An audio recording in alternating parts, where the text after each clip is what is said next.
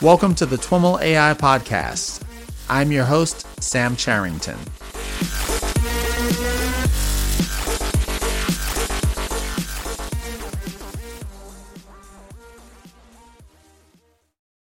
Hello, everyone, and welcome. I will start out by introducing the folks that uh, are joining me for this discussion. So, first up, I'd like to introduce Shalini Kantayya. Shalini is the director and producer of Coded Bias. She's a Brooklyn based filmmaker and activist known for uh, her debut feature film, Catching the Sun, which focuses on the race for a clean energy future.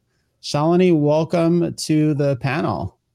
Thank you so much for having me and for bringing Coded Bias to your festival. Absolutely, absolutely. Thank you for making it.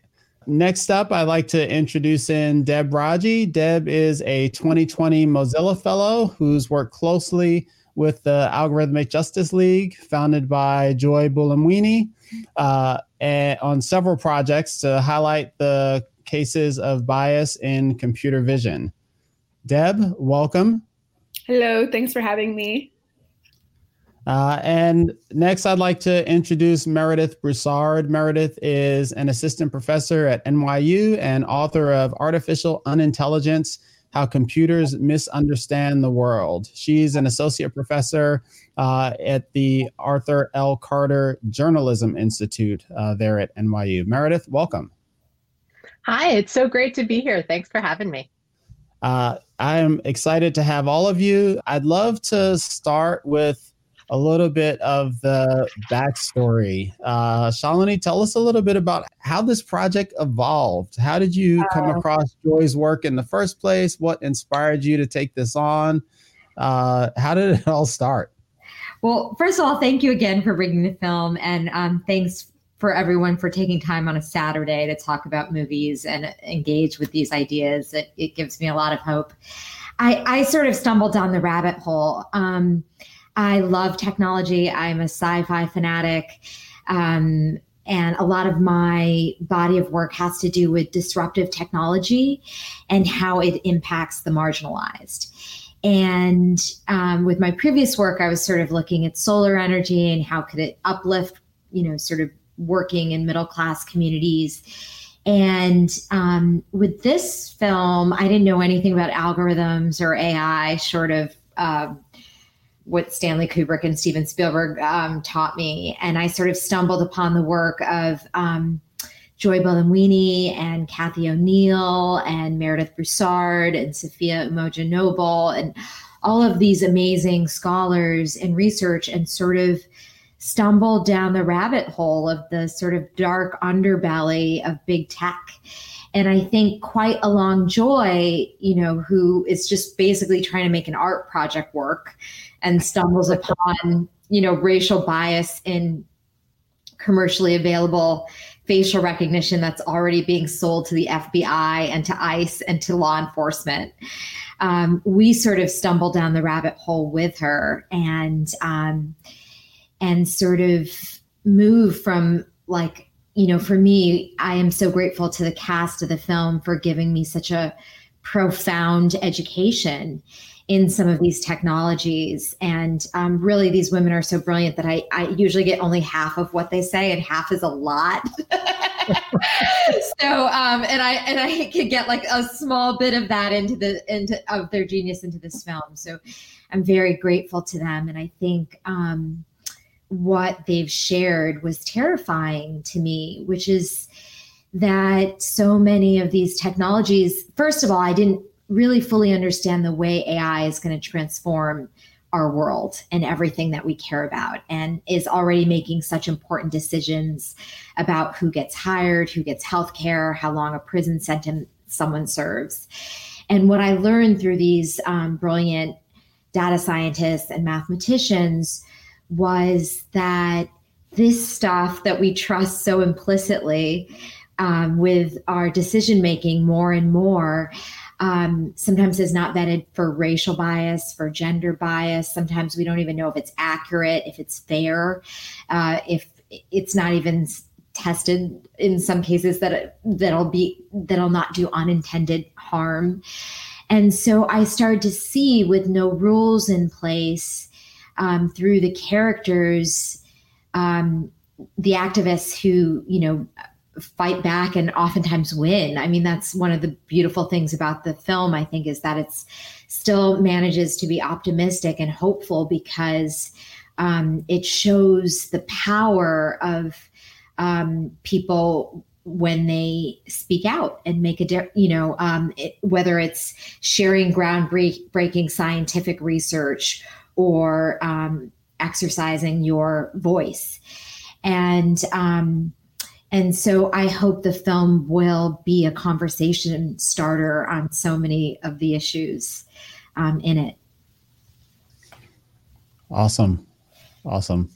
Uh, Meredith, you come to this from the perspective of a journalist. Can you share a little bit about your work and background and, and book and all that journalism kind of brings to the conversation?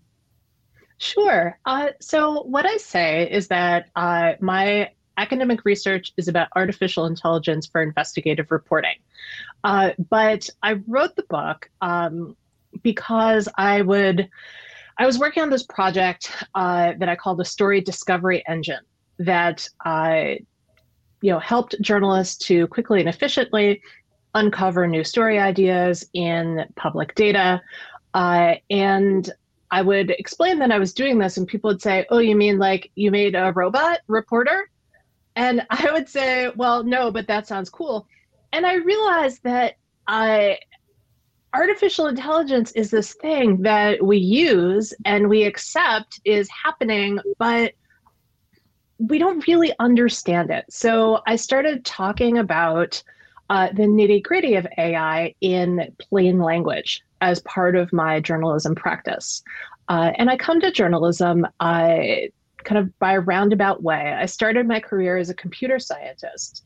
Uh, I worked at AT Bell, Bell Labs. I worked at the Media Lab where Joy studies.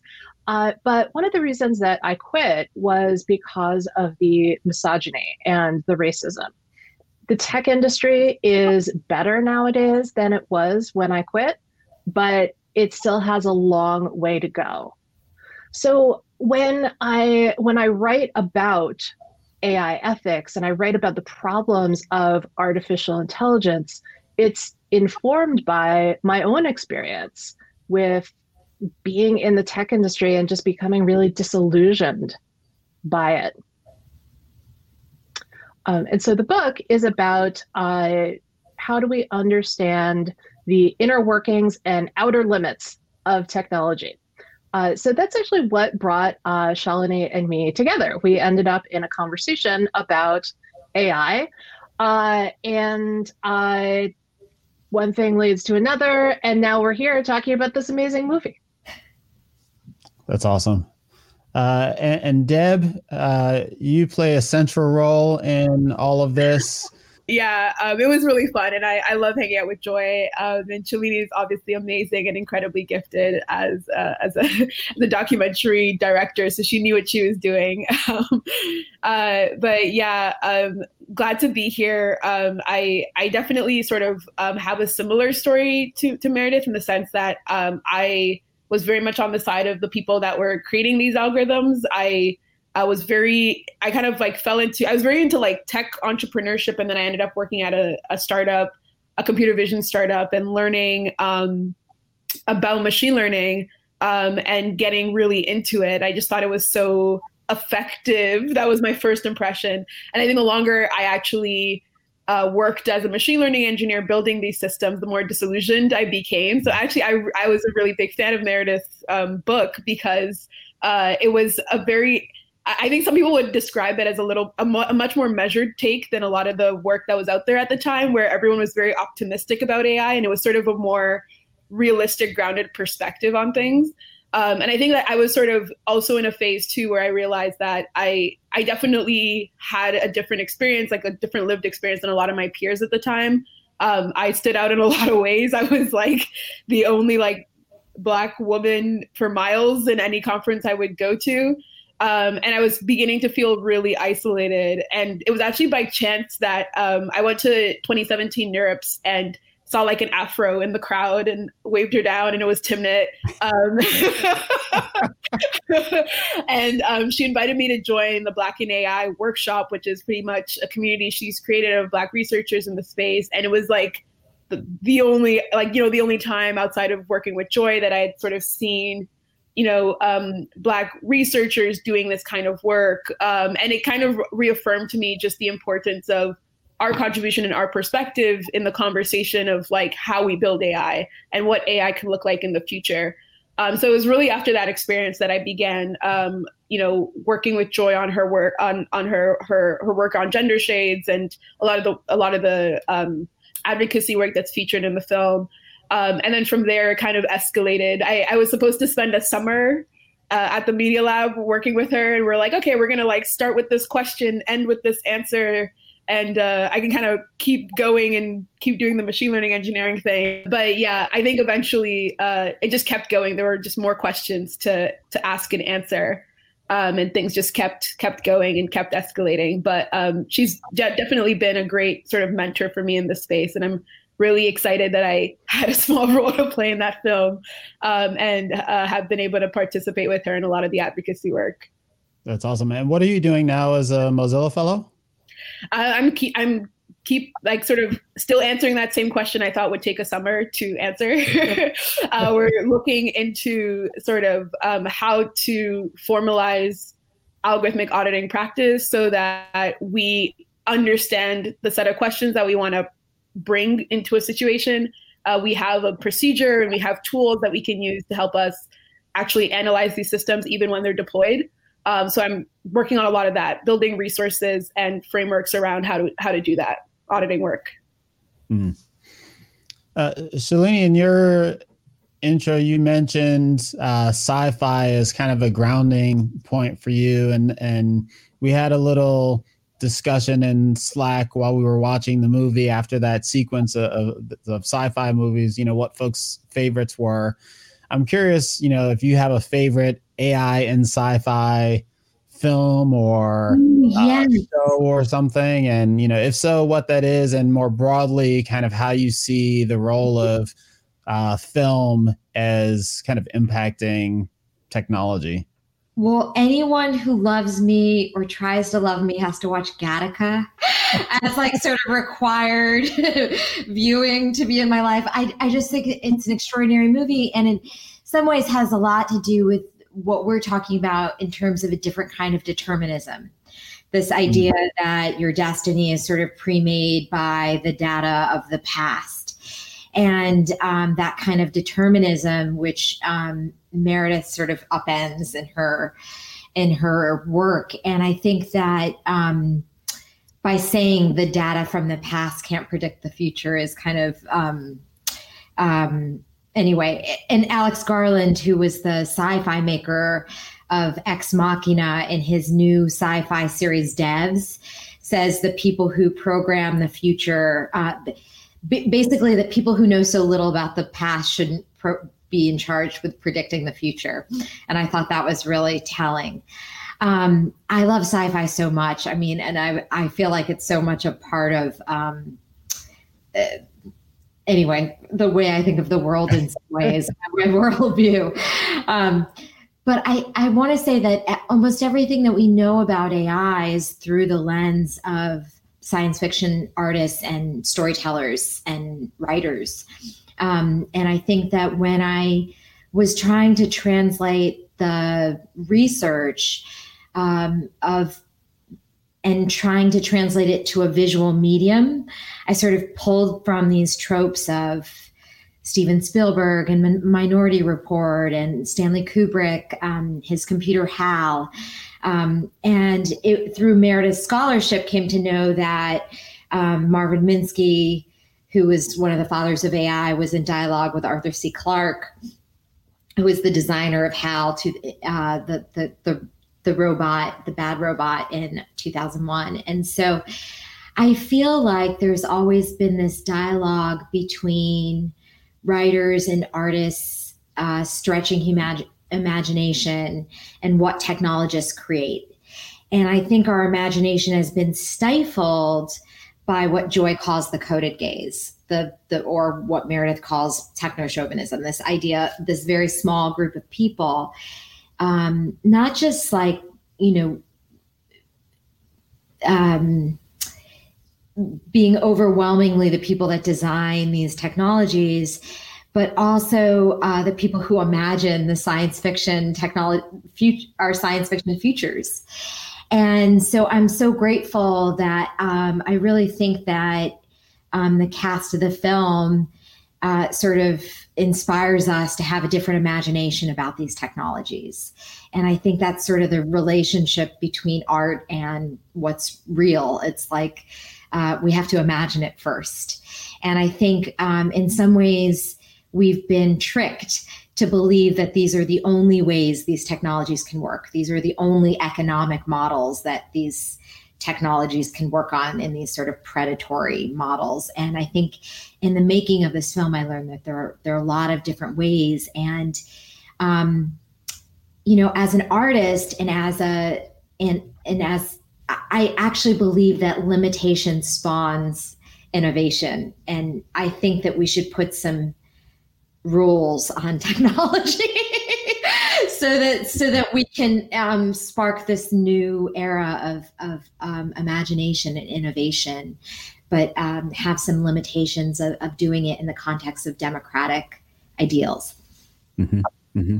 I didn't realize that Alex Garland uh, did devs, but now that you mention it, kind of the visual feel of the house and Ex Machina and the kind of secret you know future dev layer in devs uh, is there's a clear linkage there. He's amazing. I'd be curious to, if you guys think his science is legit, but you know his science is very fantastical. Like I watched uh, Ex Machina and Devs back to back, and I love Nick Offerman, and uh, I had been actually avoiding watching Ex Machina for several years, and my husband said, "Okay, you have to watch this." Like if you if you are going to talk about AI, uh, well, so I, I, I watched it and it made me angry, like in exactly the same way that I thought it would make me angry because like it's about having robot women as sex slaves. Like, yeah, like that is a trope in science fiction and it makes me angry yeah, because I, it is anti-feminist. Like the idea that you mm-hmm. want to make a a sex robot just because so like it's i don't know. There's all kinds of layers of oppression there. So it science fiction is so fantastic as Shalini said, like I am also like a longtime sci-fi fan. I just think it's so important to like separate what's imaginary from what's real. Mm. And if we go back to say golden age science fiction, like there are no black people in golden age science fiction at all. Mm. And that's that's a factor of unconscious bias. I mean, it might be conscious bias, but I would I would like to be generous and say it's unconscious bias. Mm-hmm. And so the field of artificial intelligence, just like the field of computer science overall, just like the field of mathematics, which computer science is a descendant of, like has a raging problem about uh, sexism and racism and classism and like all kinds of snobbiness. And the field has just never explored that. And so the mm-hmm. unconscious bias of this small and homogeneous group of people who are dominating the field of math, fields of math, computer science, physics, etc., those unconscious biases are getting embedded mm-hmm. in the technologies that those people create and that all of us use and all of us contribute to. Mm-hmm. Yeah, I wanted to just add to that because I watched her, um, which is sort of, and I got really upset. I got really mad, um, and I also watched. I also got mad at Ex uh, Machina as well, and I think it's it's a similar thing of, um, you know, these are obviously like very considered and beautiful works of art. Um, uh, the vision that they have for technology is ambitious. I think another part of what frustrated me and probably frustrates a lot of us as like women of color um, is that um, you know the promise of technology doesn't always stand for us. So I think there's an understanding that you kind of have of the limits of what technology can do. You don't buy as you don't buy in as easily to the vision because even on the screen you're seeing like who it works for and you're wondering who it doesn't work for just because of the nature of how that dynamic plays out in the real world. So you know i i think you know on one hand in my mind i'm like oh you know that's not how chatbots work. How would that even be possible? Like in my mind, there's sort of the logistical burden of that.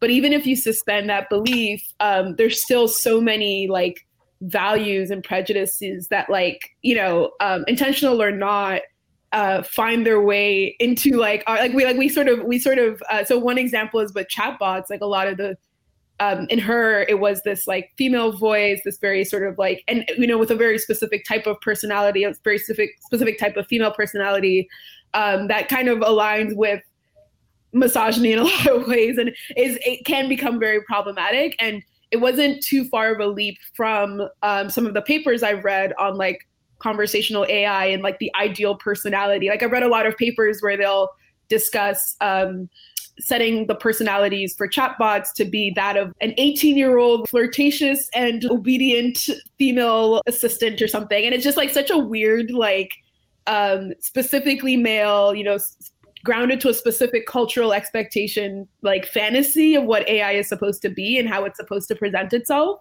Um, that I do think that um, we're now at a point that because we have, you know, part of why we're having this conversation now is because a lot of a lot of women, a lot of people of color are finally asserting their existence as like full people that will have to also interact with AI. Like it's not just for uh, that dominant group that we're building these tools and these systems. It's for everyone. And as a result of that, um, you know, the fantasy for one person is a nightmare for another person.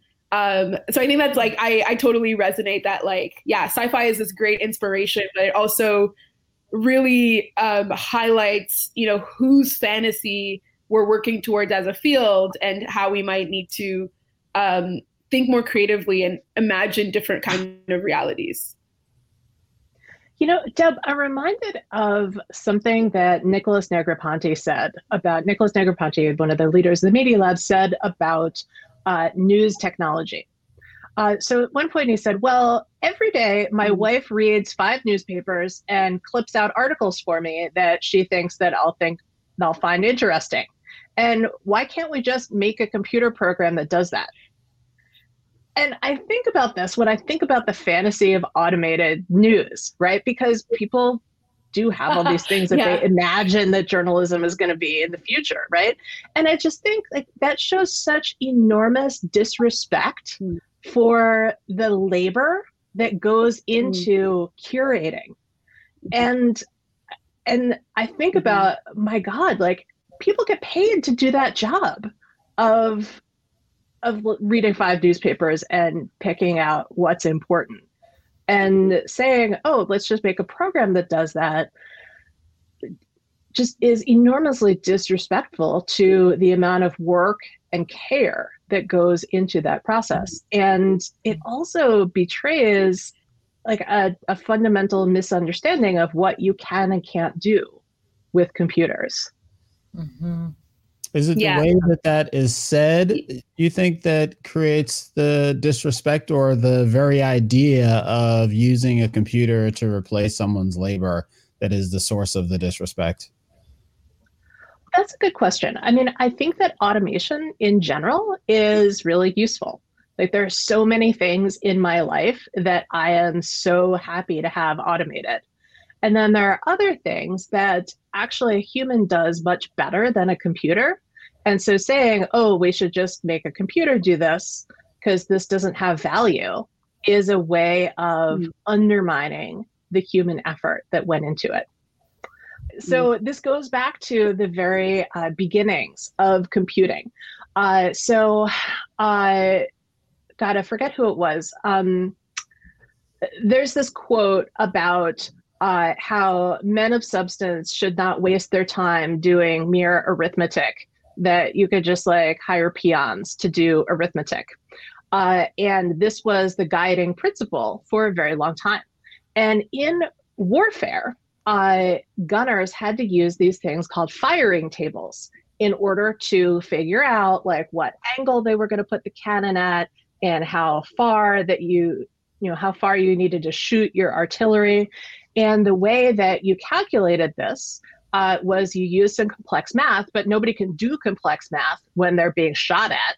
Okay so they had these things called firing tables that you would use to look up the appropriate angle so when you're on the ship and you see the other ship uh, and you need to shoot your gun you you know can aim it appropriately and you know kill the maximum number of people. Uh, so computing these firing tables was uh, just kind of grunt work. Uh, and there were often mistakes. And if there was a mistake in your firing table, then you know your ship could get blown up, and that was bad, right? Obviously, it was bad. So there was a push to use uh, machines to generate firing table. And so this is how computing started right? So we had machines that did simple calculations, and the uh, development of the digital computer was spurred by the impetus to calculate better firing tables. And the firing tables were, were made by human computers, right? So if you remember in Hidden Figures, uh, the uh, the stars uh, had jobs as human computers. Computers. Uh, yeah, that was that was a real job, but I those jobs got automated out of existence. And there was an, a lot of disrespect for those jobs in the first place. But the thing is, like, those were good jobs for people, they were jobs that were worthy of respect.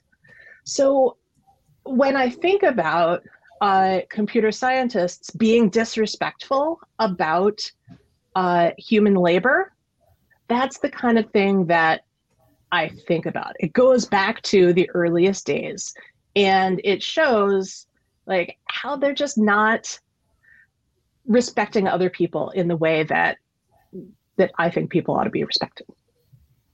Yeah, I was just gonna add, um, like my impression of that is sort of when I see what I call mom apps coming from like Silicon Valley, where um, like there's an app to do your laundry and like an app to make you breakfast, like everything that your mom used to do. Like that's sort of what you know, um, a lot of the, the the the sort of Silicon Valley guys will sort of try to automate, and it it on one hand, it's a little bit like it feels like a distraction from some of the very you know the harder fundamental questions that they could be addressing with technology but on the other hand it actually does demonstrate a certain disrespect for people uh, maybe not their mom directly but you know people that have been doing that labor um, uh, that they're automating out of that process. So I, I, think that there's definitely a lot there. Also, the fact that a lot of computers, um, a lot of human computers were women, um, and that that kind of factored into how their roles were disrespected um, and how they were devalued and thus seen as candidates for automation. Um, I think that says a lot. I was also going to flag too that um, the disrespect doesn't necessarily always it, it it's not just about um, sort of who we're replacing with automation but also all of the data that goes into it i think there's a lot to learn um, there's a lot of learning that's happening right now in the machine learning community around the respecting data subjects um, respecting people's information as we make use of it um, uh, treating uh, humans with dignity even to be represented by a data point rather than in our faces. Um, so I think there's definitely a lot um, as a field that we're learning about just respecting other human beings and being mindful of their humanity as we deal with their data uh, and also like disrupt their lives with whatever we build. Mm. Yeah, this this topic of uh, respecting contributions calls to mind for me the recent release of the movie Social Dilemma. Um, and uh, how in you know you could look at that as a case of the folks who built and got rich off of these systems then kind of raising alarms without highlighting the folks that are doing the work to you know raise these issues i'm curious uh shalini from your perspective as a you know director of someone who you know put heart and soul into a work like this, how that resonates for you, uh, and of course, uh, Deb and Meredith as well, your perspectives. Just on the social dilemma and in context to coded bias and yes. Well, I think there at least. Jeff Orlowski, who's the director of, of, Social Dilemma, is a is a friend and a colleague through the Sundance Institute, um, who I've known for a long time. We both did films about climate change before this. Um, I'm delighted my film is often compared to his film because I think he had a lot more money to work with. Um, uh, so it's great that we're in the same conversation. I'm, I'm delighted to, to be in that conversation. But I actually think that um, we're at the beginning of a conversation, and both films have a role and a perspective to play. Um, Jeff and Tristan both come from inside the industry. Um, they're, you know, both know each other from Stanford. Um, many of the people in the film are you know sort of tech insiders that actually built the systems that um, i'm sort of critiquing in coded bias and I think that that's important too. I think that um, uh, he probably has a Rolodex that won't take my phone call and maybe vice versa.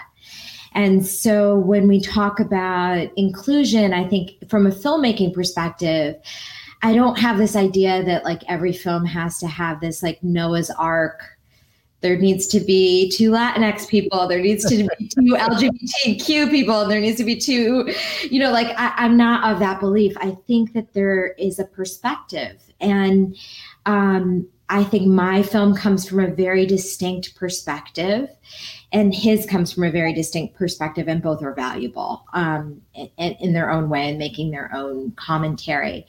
But what I hope is that um, we're just at the beginning of understanding how these systems work. We're just catching up.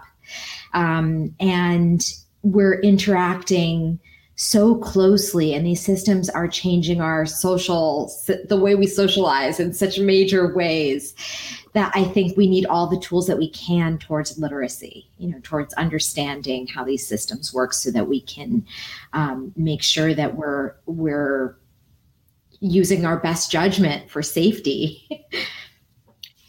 yeah, I was going to say, I think the contrast between coded bias and social dilemma is like a contrast I kind of feel in a lot of interactions I have with uh, like other members of like the broader machine learning community versus like the people sort of doing the work on this sort of in this you know fact fairness accountability space um, or AI ethics space. I think that there is like a like not just the demographic difference between um, you know a lot of women and people of color um, uh, voicing the critique at the moment and um, a lot of uh, sort of insiders like you mentioned uh, uh arriving at a different conclusion. But i think that there is this there is this interesting contrast in terms of the type of concerns that people are raising. I think we are at the beginning of we are at the beginning of the conversation but it's very clear that um, uh, uh, you know, a lot of the researchers featured in coded bias, um, uh, you know, who happen to be more demographically diverse, but also in terms of the viewpoint represented,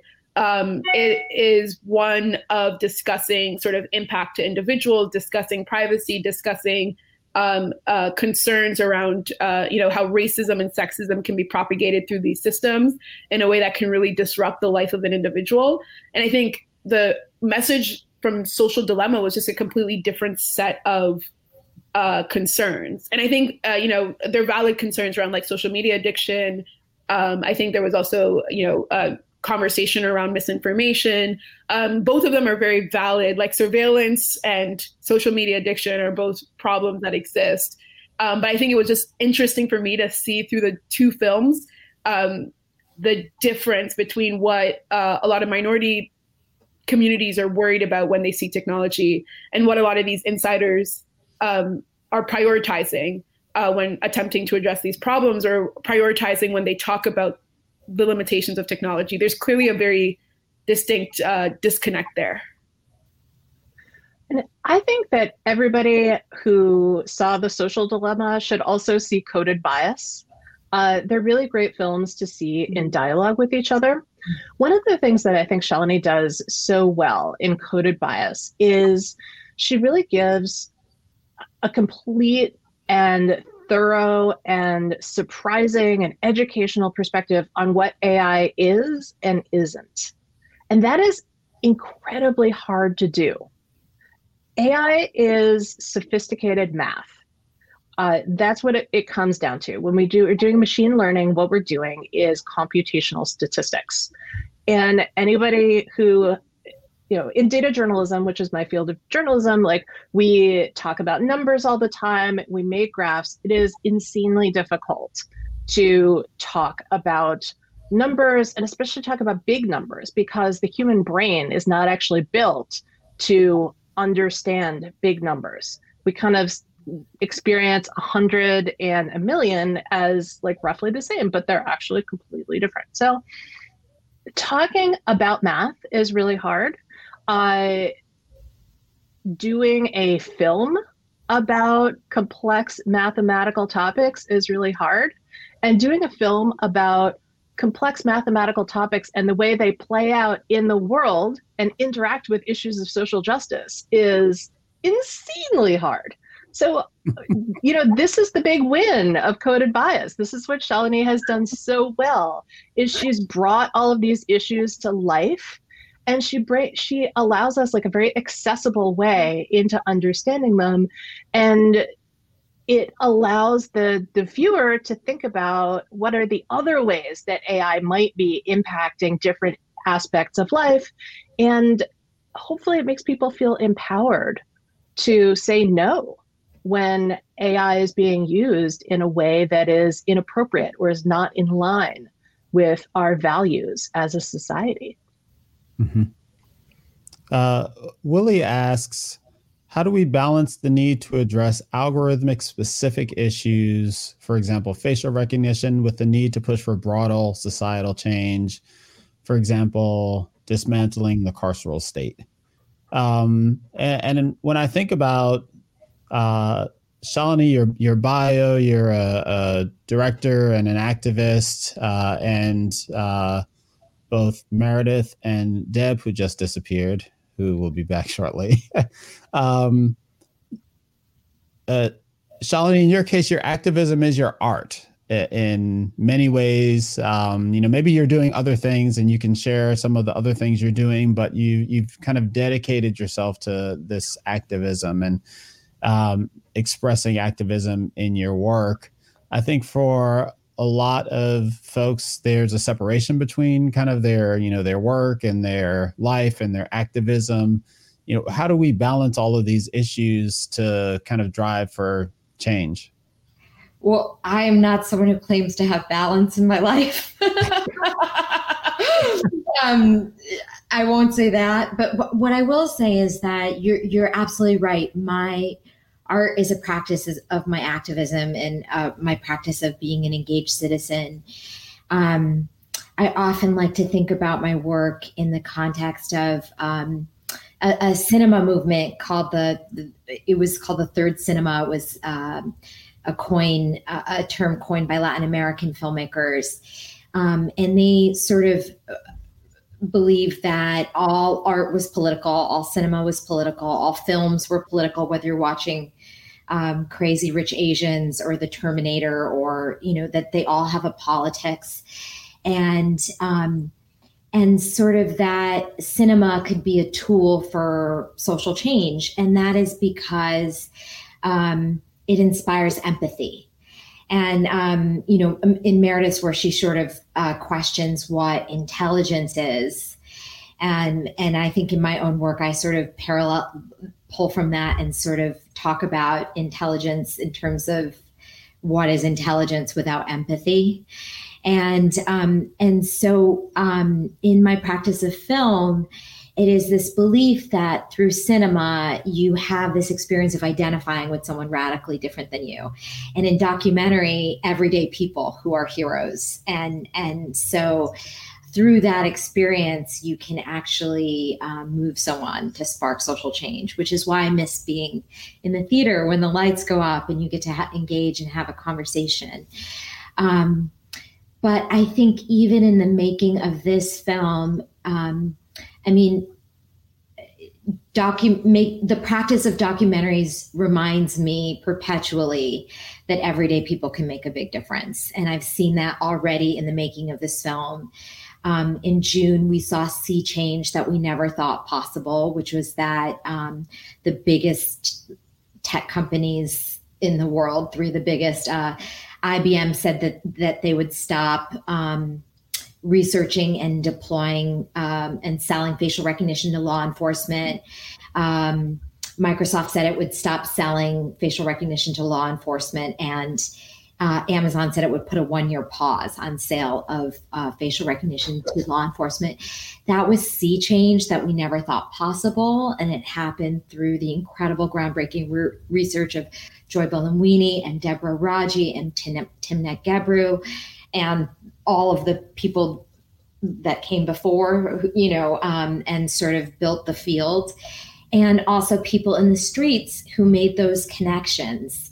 Um, between um, racially biased invasive surveillance technology and civil rights. And so I think that um, I really have seen firsthand um, that films can spark the kind of conversations that make social change, which is why I'm so grateful to be part of this conversation and um, for people watching the film and and and and chatting with us on a Saturday, um, and but also that this is kind of the way the world changes, and especially on an issue where we're just at the beginning of public understanding. And if we can start to share the film and read all of the books of the people in the film and start to have these conversations at our dinner tables and with our colleagues, then we can start to have these conversations with our policymakers and at our companies. I hear this question a lot, actually, or it's implied a lot. It's implied very often. Um, there's a lot of interesting uh, tensions that people present, especially around, you know, should we reform these systems or should we abolish them? Like, should we tear them down? Um, and I and that tension comes up a lot, especially for facial recognition, where um, uh, it is like very reason like you know there's very specific situations where it's clear that facial recognition is not the right tool given how uh, dangerous it can be. Um, but on the other hand you know this is a tool that doesn't work for a specific population that's at risk of that um, mismatch escalating to the point of arrest, as in the case of Robert Williams. So there's that tension that always does exist with this work. I think my stance is that, um, uh, you know, often they're not actually really conflicting positions. A lot of the work that we've done to reveal like the dysfunction and the limits of you know, facial recognition systems have led to bans, especially in really sensitive situations like law enforcement. And the reason we were able to do that is because, you know, if it doesn't work for a particular group, why is it on the market? Um, and that's exactly what Shalini was sort of mentioning around these big tech companies realizing, because, uh, you know, when we first uh, they weren't they weren't very nice to us when we first uh, published the paper and were in the press, uh, especially Amazon. Sort of the first time, I I still remember very vividly um, the experience of uh, uh, first publishing our audit results and um, Amazon's response to that being yeah. very defensive. Um, and I I remember um, uh, you know subsequently after a bit of back and forth. Um, especially with a lot of express support from the research community, where they landed and where Microsoft was at the time and IBM at the time in terms of messaging in response to our study was, oh, we support. Uh, um, like we are supportive of facial recognition regulation, but we're still going to continue to sell it to police. We're still going to have it on the market. And I think now we're, um, like Shalini mentioned, we're at the beginning of a very long journey of public education. And I think we're getting at a point where um, people can finally say that, wait, if a system is sort of systematically uh, dysfunctional for a particular group and not working for a particular group, it shouldn't be on the market. We should pull it out of the market completely. It shouldn't be sold. Um, it shouldn't be affecting people's lives if it's sort of consistently putting their lives at risk.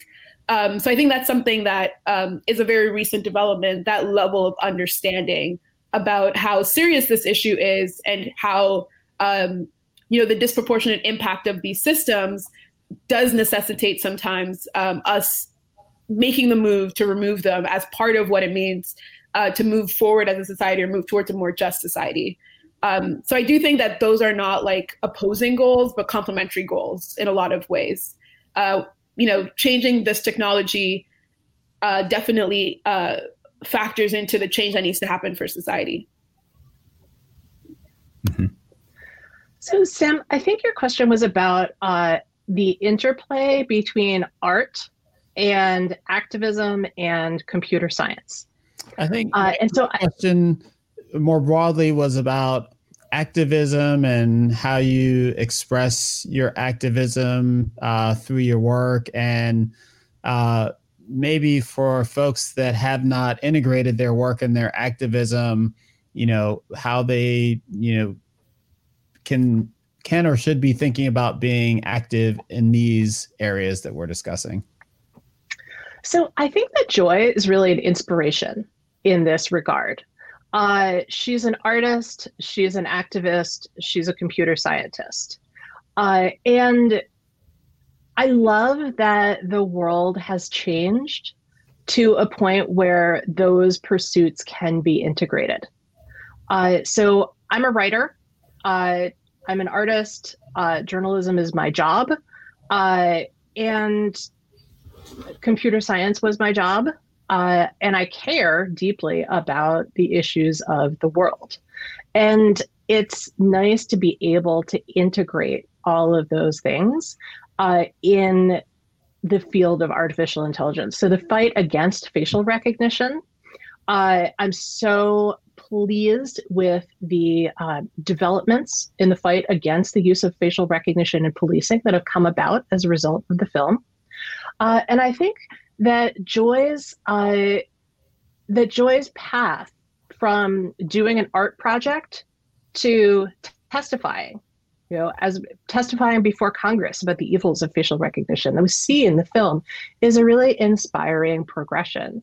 And so I do hope that it helps other people to think about, okay, if you're passionate about a kind of art and you're passionate about an issue, how can you bring these things together?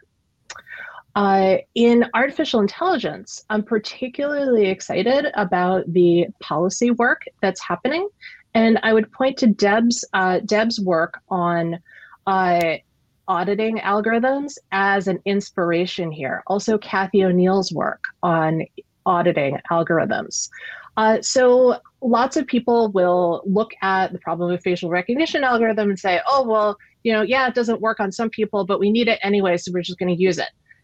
And maybe we'll just make the training data more diverse and that will fix things you know, Joy's work is so amazing because she says, no, that's not the fix. The fix is actually to ban this because this technology is weaponized against people of color, against poor people. Uh, it has disparate impact, right? And so, one of the ways that we can uh, better use algorithms in the world is we can audit them.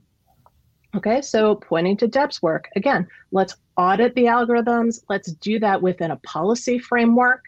Uh, and then let's do that in order to achieve a more just and equitable future. And, and just to add to that, um, there are fantastic organizations in the field doing this work and that's what the film aims to do is build a coalition among the the, the the longtime stakeholders in the field. And you can go to codedbias.com and click on the take action page and you'll find links to the algorithmic justice league to the aclu uh, to uh, organizations on the ground like Mijente who are stopping no tech for ice and other cam- ongoing campaigns and um, one easy way that people can tap in is to support these great organizations who are doing work in the field. Mm. One of the themes that recurred through the film is this contrast between what's happening in, in the West, namely the US and the UK, and China.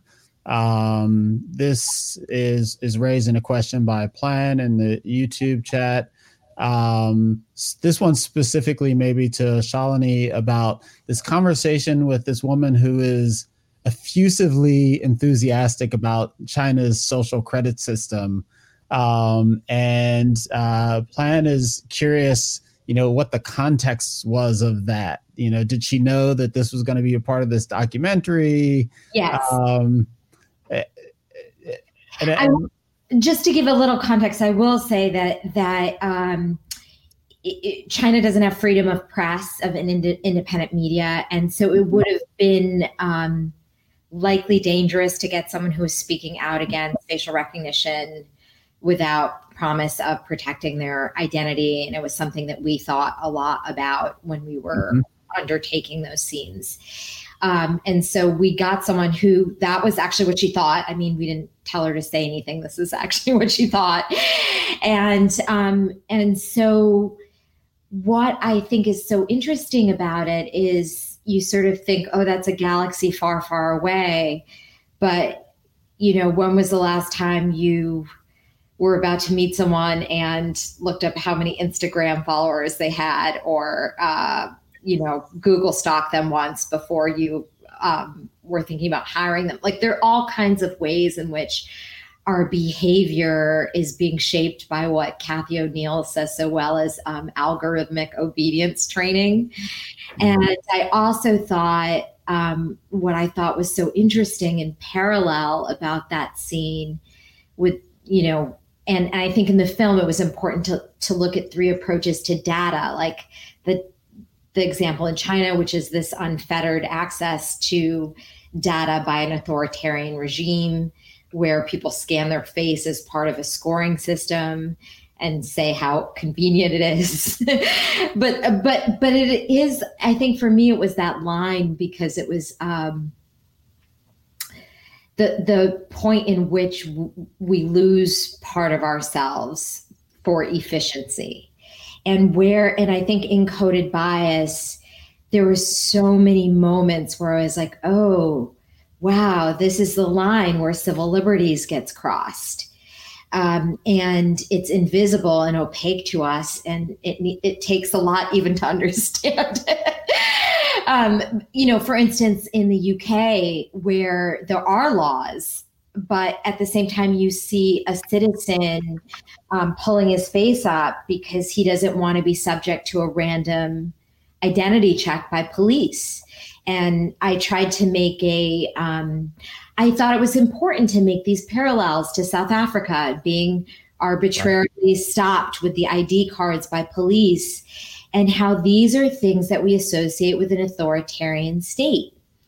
Um, these are not things that we associate with a democracy, and so I think that um, that moment where the man holds his um, shirt up and gets ticketed. It's a fine it, yes, it's a fine, and it's also wow. That's the moment. That's where how the the overstep, police overstep, happens. Um, or when Jim Jordan says, when I was watching Joy testify before Congress, and Jim Jordan, a Republican um, from Ohio, says, um, "Wait a minute, a hundred this is something you don't see on TV. Uh, Republican from Ohio and AOC Democrat from Queens agreed. I saw it in, in real life with my own eyes. um, but basically, there was a moment where Jim Jordan said 117 million Americans are in a police database that they didn't don't need a warrant to access, and there's no one in an elected office overseeing this process. And to me, I thought that was such uh, an example of how t- it's going right from technology companies to law enforcement with no, um, essentially no, nothing in between. And that's why um, the work that Joy and Deborah and Timnit did was so, was so very important. And What struck me in the segment about the uh, facial recognition in the UK, beyond the fact that the individual gets the, the ticket for uh, not participating in the system, was the it was mentioned that it, the system had a 98% false positive rate. That's yeah. crazy. It's crazy. And we only have that data because of the UK um, because of the GDPR in the UK and the, and the work of Silkie Carlo and Big Brother Watch that we have that data. Um, in the US, we don't have data. The first US citizen was wrongly accused, a Detroit man who was held for 30 hours, arrested in front of his family and his neighbors, and never asked for his license. Um, because of facial recognition. And in spite of that, the Detroit police is going forward with use of facial recognition. So all of that is to say, as like terrifying it was to see those scenes in the UK, keep in mind that I can't even get that information as a journalist here in the US. Mm. Um, because these tools are getting are, are being used in secret, and that's kind of terrifying. Mm-hmm. Uh, Meredith or Deb, any comment on the U.S., UK, West, uh, East, China contrast that the film presents? Yeah, I really, um, I really love that part of the film. I thought it was very well done. Um, I think sometimes, uh, I, I, think it was done well done for a couple of reasons. One being that um, sometimes I think people uh, try to make the contrast to China to be like, oh, we're, you know, like China is so much worse. And, you know, we're here in the US and in the land of the free. And I think this documentary did a good job showing that, um, yeah, you might be seeing these things happening in, you know, the UK and China and other countries, but here's how it shows up in the US. Like it takes on different forms. Accountability looks different. Um, uh, in terms of acceptance and social understanding of these systems, that's different. Um, and here's like the the result of those differences. But it doesn't necessarily mean that we we've escaped you know or we we've escaped any kind of surveillance state or any kind of a level of monitoring just because we happen to be in a democratic society. And i thought that was very well done where um, the narrative wasn't necessarily it was very kind of an open-minded uh, uh, approach rather than um, just playing off of the common narratives that we hear around uh, facial recognition use in other countries to sort of paint the U.S. as this advancing figure. And I think there was actually an interview that you had um, with I think Zeynep, or you had you had an interview in there of someone that was really speaking directly to this, where um, she had mentioned like, you know, we have all of these conceptions of what China is and what surveillance in China is, and it's not that those conceptions are wrong or that they're not politically valid in terms of a critique of that political regime that they endure there. Um, but we can't pretend that none of those issues are issues that are relevant to the U.S. There, there's a, many dimensions of the issues that we see in of surveillance technology in China that are directly related to things that we should be worried about in the US, but we just are not aware of, or that we or we don't have access to the data, or we don't have an understanding of how it plays out in our lives. So I thought that was just very well done um, in the documentary, and I think that's that was one of the sort of key takeaways from that that dynamic that exists. Um, the other thing I wanted to flag too was that opportunity for accountability that exists in the US, where like in a democratic society, like ideally the government represents the people and is protecting the well-being of the people. How well that actually plays out. I'm a very optimistic person so i don't know like how well that actually plays out. Um, but ideally you know regulation is there for the protection of the people and you know people in congress should be if they really care about their constituents they should understand their role or their their responsibility to like uh, to really push forward regulation to protect those constituents. And something that I've always found very interesting about facial recognition regulation, because there's a couple bills now that are being debated in Congress and at the state level and the local level in different regions of the US um, and in Canada, is that it is like a very bipartisan issue, strangely, um, uh, you know, where uh, it's not yet been politicized.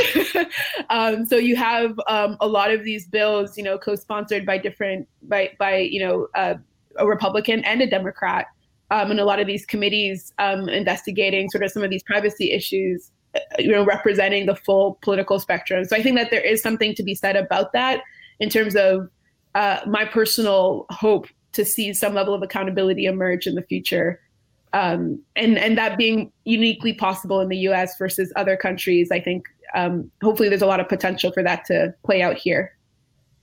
One thing that jumped out at me is being unique about our setup in the U.S. and uniquely frustrating maybe is that you've got these government agencies uh, or or using technology developed by commercial co- companies you know think of like a ProPublica and using the kind of commercial ip as a shield for you know seeing what's actually happening.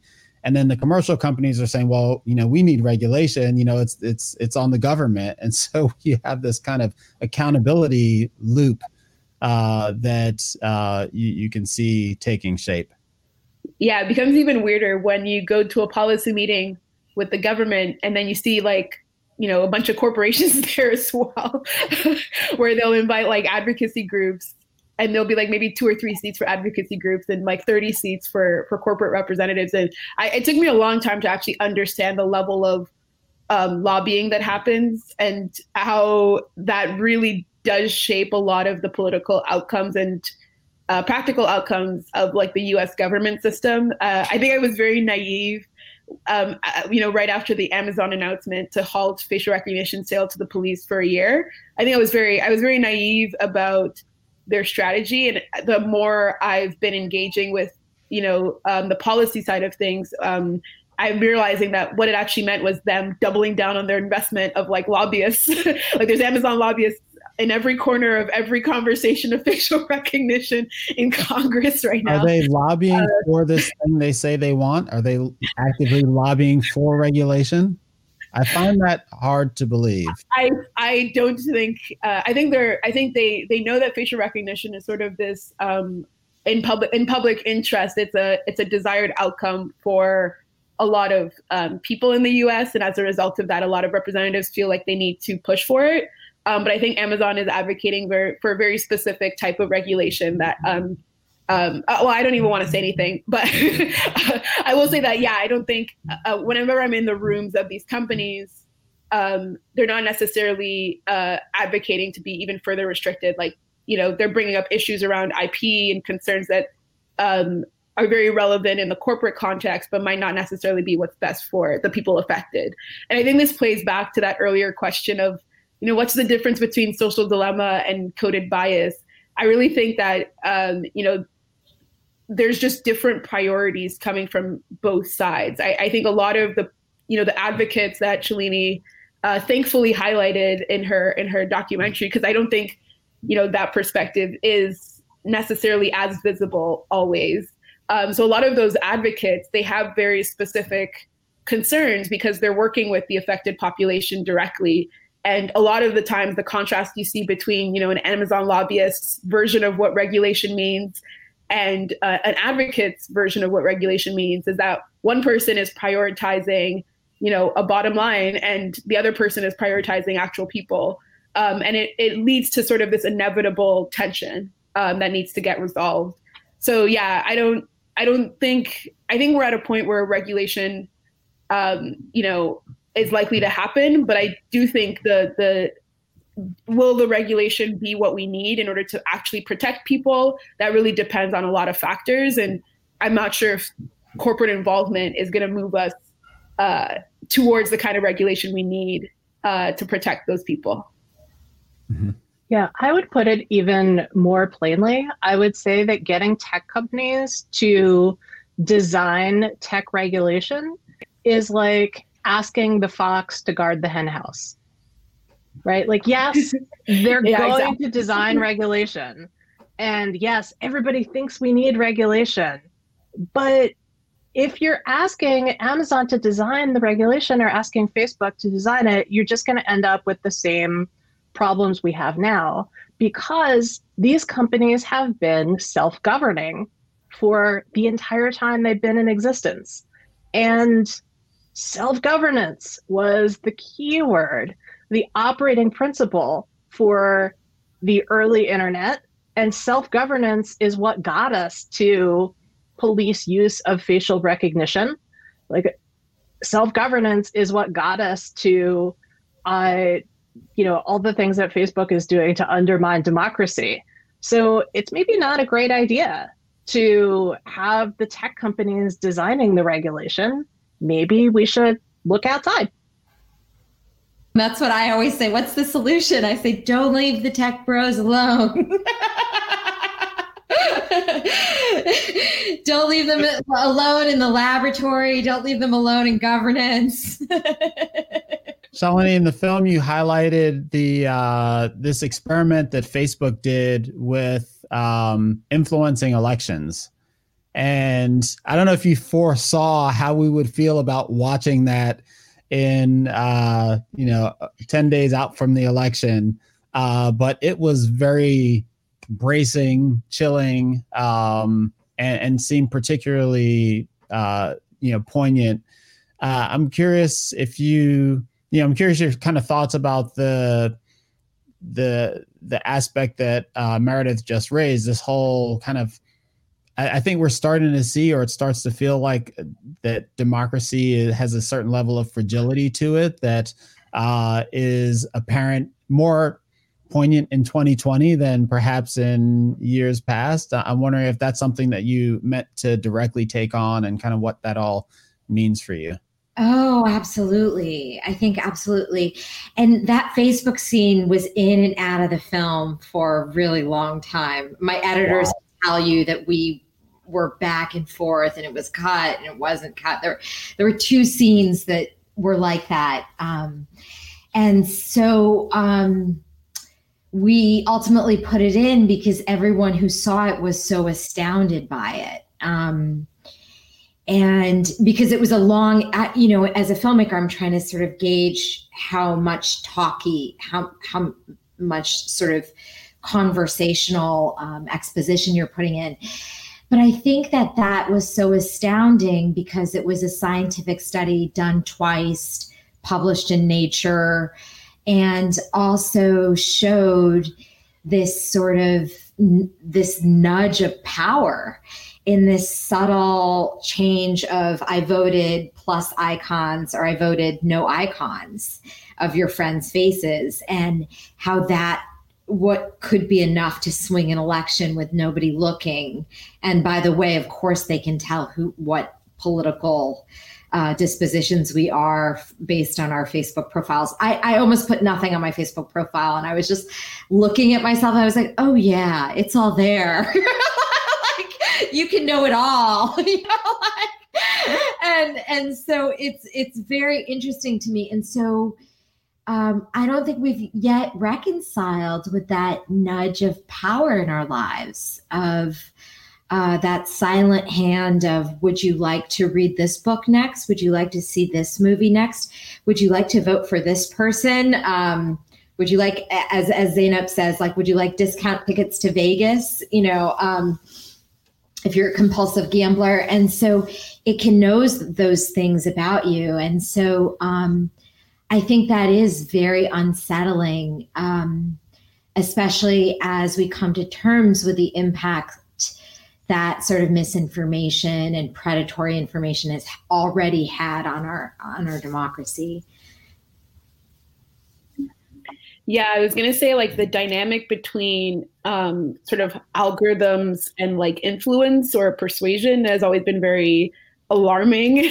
Um, I was re- I was watch- recently watching the Channel Four investigation on like um, how the Trump campaign had pretty much um, uh, through their data director at the time, which I think was Brad Parscale, they had sort of orchestrated this whole um, campaign to identify, um, you know, voters that were uh, borderline, but this is in 2016, and and you know, voting for the opponent, and then actively discourage them from voting. That was the claim that Channel Four had done, and they had sort of they had gotten a bunch of data around it, and it was just really fascinating for me to see that investigation play out because um, it was you know, a really clear example of how there, you know, with advertising, advertising has always sort of been discriminatory. And I had a great conversation with, um, uh, uh, you know, civil rights lawyer about this, where they were saying, you know, it's so hard to go after Facebook for their advertising bias because, you know, you have different organizations that will only put their ads in, up in a particular neighborhood that they know has a particular demographic, or they're only put their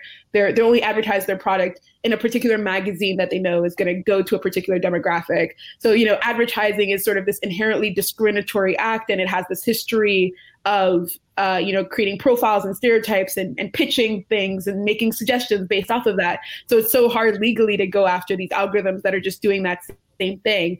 Um, but I think with the example that I mentioned around you know, and Cambridge Analytica definitely uh, exemplified this as well, where um, you know the the amount of reach that you have when you do that kind of algorithmic manipulation, but also how it can really escalate to the point of not just you convincing someone to buy A or buy B, but convincing them to not vote in an election where they have that right to vote.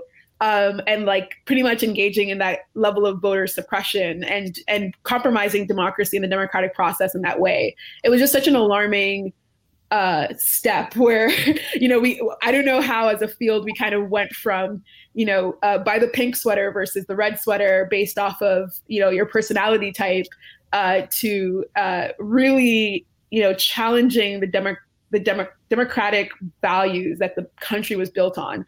Meredith, I'm, I'm curious if you have a unique perspective on this as a, a journalism. You know, journalistic institutions have, you know, endorsed candidates and participated in the political process uh, overtly. Facebook is certainly not a, you know, a, a, journalistic institution, but I'm wondering if there's a, a unique take that you have coming from that, uh, coming from journalism. I would say that Facebook is a publisher. They uh, they like to pretend that they're not because that allows them to uh, to use CDA 230 as a shield. So CDA 230 is the clause that uh, that says that telecom companies cannot be held responsible for what users do with their networks. And it was designed back in the pre Facebook era. And it was designed for a company like Verizon, who owned telephones. And Verizon didn't want to be responsible for people committing crimes using telephone wires. And, you know, that makes sense. Like, no, we wouldn't hold Verizon responsible. Uh, but if Facebook pretends it's not a publisher, then it's protected just like Verizon. Mm. So uh, I just think it's quaint like to think about the fact that we had a time when uh, tech companies claimed, oh, well, whatever we're doing on our social network doesn't matter. Like, it's really mm-hmm. not going to influence people. And, you know, the icons we do, the simple choices we make, like, we just have the autonomy to do make these choices. Mm-hmm. Like, don't worry about this. This is going to be fine. Like, it's absurd now in retrospect that we ever thought that. Yeah, we also- didn't know that Shalini is putting it on film that you know there's a massive study with massive impact uh, that demonstrates that in a very sensitive context. Yeah. Yeah, I was going to definitely ask- look at the people uh, who are trying to reform CDA 230. That's a very, very interesting, uh, very, very interesting debate. I was going to add really quickly to what um, Meredith you just mentioned around uh, social media platforms being a publisher. Um, you know, um, last week was uh, the EmTech conference, uh, which was sort of the MIT Tech Review sort of uh, conference around a lot of these sort of emerging topics. And there was an interesting moment um, where there was someone from Twitter that was being asked questions around, um, you know, what he sees as the responsibility of the platform and the engineers working on these systems to address you know the disinformation challenges that they have on that platform. And he was sort of trying to circumvent the question of like oh well you know there's only so much we can do. And then it, it kind of uh, you know there was a good sort of interaction that happened where someone was like well you know any other publisher has that editorial control which we know these social media platforms do have but also uh, a sense of that. Um, and I, I, don't know, Meredith, if you, you could probably speak more to this, but there is a sense of sort of uh, an ethical code that journalists need to uphold and understand in terms of fact checking, in terms of their role uh, uh, as navigators of truth and as as as people that control that public conversation. And um, yeah, it just seemed as if that was not part of the understanding of these tech companies of like how they manage the information on their platforms. Like I'm curious as to how much that actually bleeds over in terms of the decades and centuries of you know uh, the ethics conversation happening in journalism and how that plays into sort some of the uh, the social media ethical issues that we see today. I don't know if they're related at all, but it definitely feels as if there's lessons to learn from journalism for these social media companies. Oh yeah, absolutely. Um, I teach at NYU journalism, and we have a code of ethics that our students learn.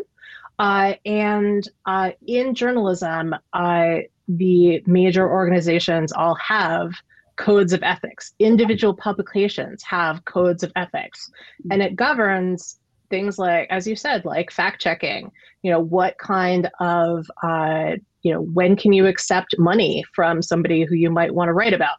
Which is to say, never right so i you know it's not great for you know like journalism is not a place where you get rich tech is a place where you get rich. Like, that's one of the big differences.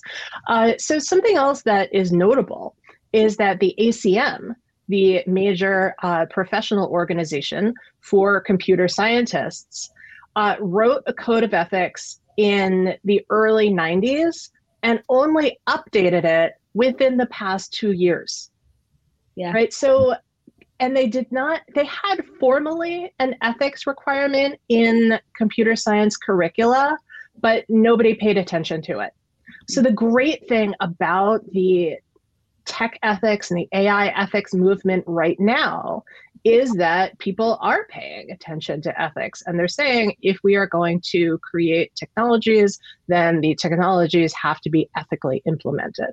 Uh, and so the field of ethical AI, which is uh, the field that is explored in coded bias, is really just exploding nowadays. Mm-hmm. Uh, we don't know everything uh, about how do we make ethical algorithms. We don't know uh, everything about how do we regulate uh, technology in an ethical way, but we're working our way through it.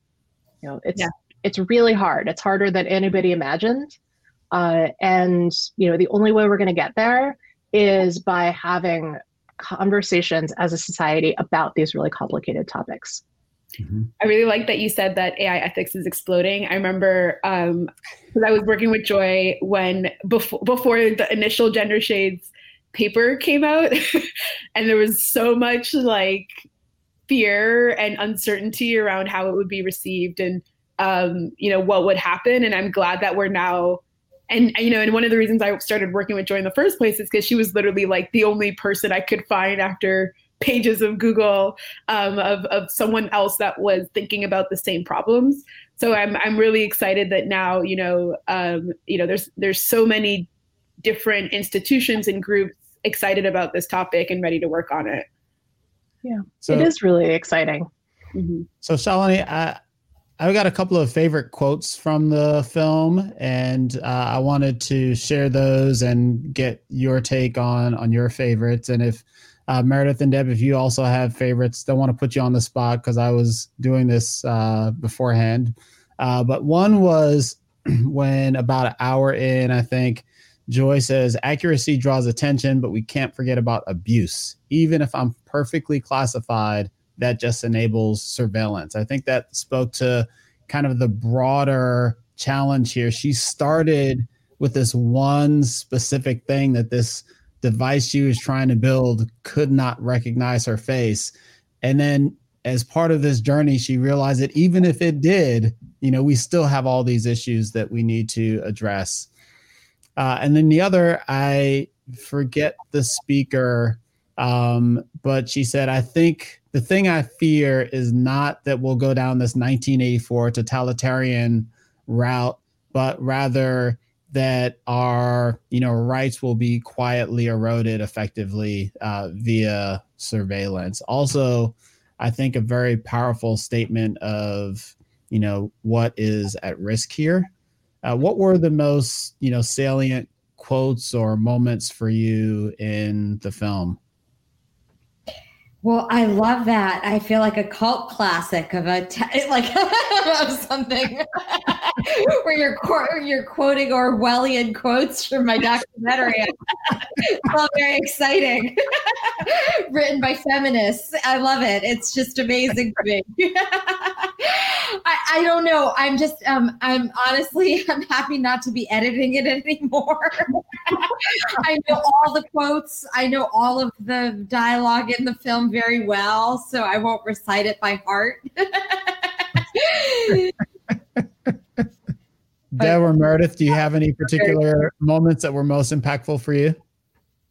Um, there's this scene that's really funny where it's uh, Cathy O'Neil and she's like, for some reason, she has like a Rubik's Cube in her hand. And I know Shalini has more context on how that happened, but she's talking about, and, and um, she has a Rubik's Cube in her hand and she's solving it. And it's like, okay, but the words coming out of her mouth are something like math can be incredibly dangerous and it messes up people's lives. So it's just the juxtaposition of, you know, someone that's obviously very competent and, you know, inclined to sort of solve these puzzles and is doing so very easily, um, uh, talking about the fact that, you know, you know the, the mathematical tools that help her solve this rubik's cube and understand how to algorithmically address that you know that that, that puzzle um, are sort of the same algorithms that um, you know are affecting people's lives are are are, are part of this bigger issue uh, in terms of the ethical issues in algorithms. So i just thought it was such a funny juxtaposition of like you know someone that's clearly just like solving this rubik's cube and also like the words coming out of her mouth too. It was just like a, the, the it was almost like ironic uh, to see both of those images together and have her have her saying those things. I can I share how that was shot, was shot is that Cathy O'Neil, in addition to like being like a PhD from Harvard in mathematics, is um, is uh, also um, has a bluegrass band, which Meredith and Joy have all on the cutting room floor is a, a is a night of all of them jamming out together. Oh so Cathy O'Neil, this is my first time meeting her. I had read her book, so I knew she went to math camp and was into Rubik's cubes. Yeah. So I brought a Rubik's cube, and Cathy comes in. It was like a Saturday or something, and she's hungover um, she comes in and she's like sort of stumbling in, s- sits into place because she was jamming out with her band the night before, and sees the messed up Rubik's cube because I can't solve a Rubik's cube, right? So I have like the, um, I have the Rubik's cube here, and literally you see her sit down. She looks and she sees it. You see a second like it clicks, and she's like, give me the Rubik's cube. and, and, and, then my, my DP, my camera person is like just setting up. I'm like, and, and so, so quickly she like solves it was so funny. It was such a good juxtaposition. I don't know if you made her say that or if that just naturally came out of her mouth. That was editing, but that moment. Okay, that was amazing. That I moment was verite. It was, it was beautiful. How about you, Meredith? Any uh, favorite moments?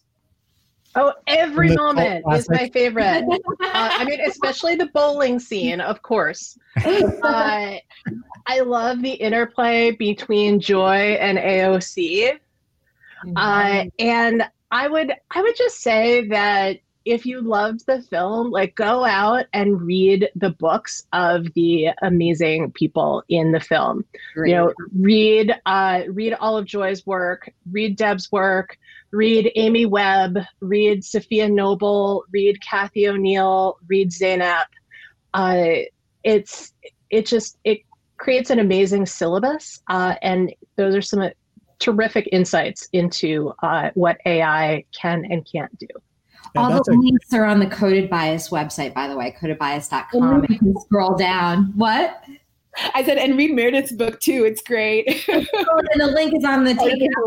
If you need a link to it, it's all there. Oh, that's amazing. Okay, that's very Fantastic.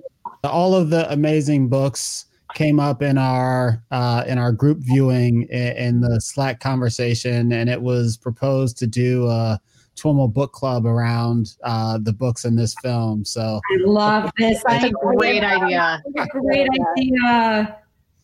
awesome. Well, thank you all so much for not just participating in the session, but also being a part of this amazing film and uh, the incredible work that you're doing.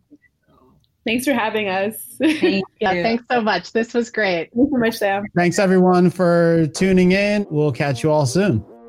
All right, everyone, that's our show for today. To learn more about today's guest or the topics mentioned in this interview, visit twimlai.com. Of course, if you like what you hear on the podcast, please subscribe, rate, and review the show on your favorite podcatcher. Thanks so much for listening, and catch you next time.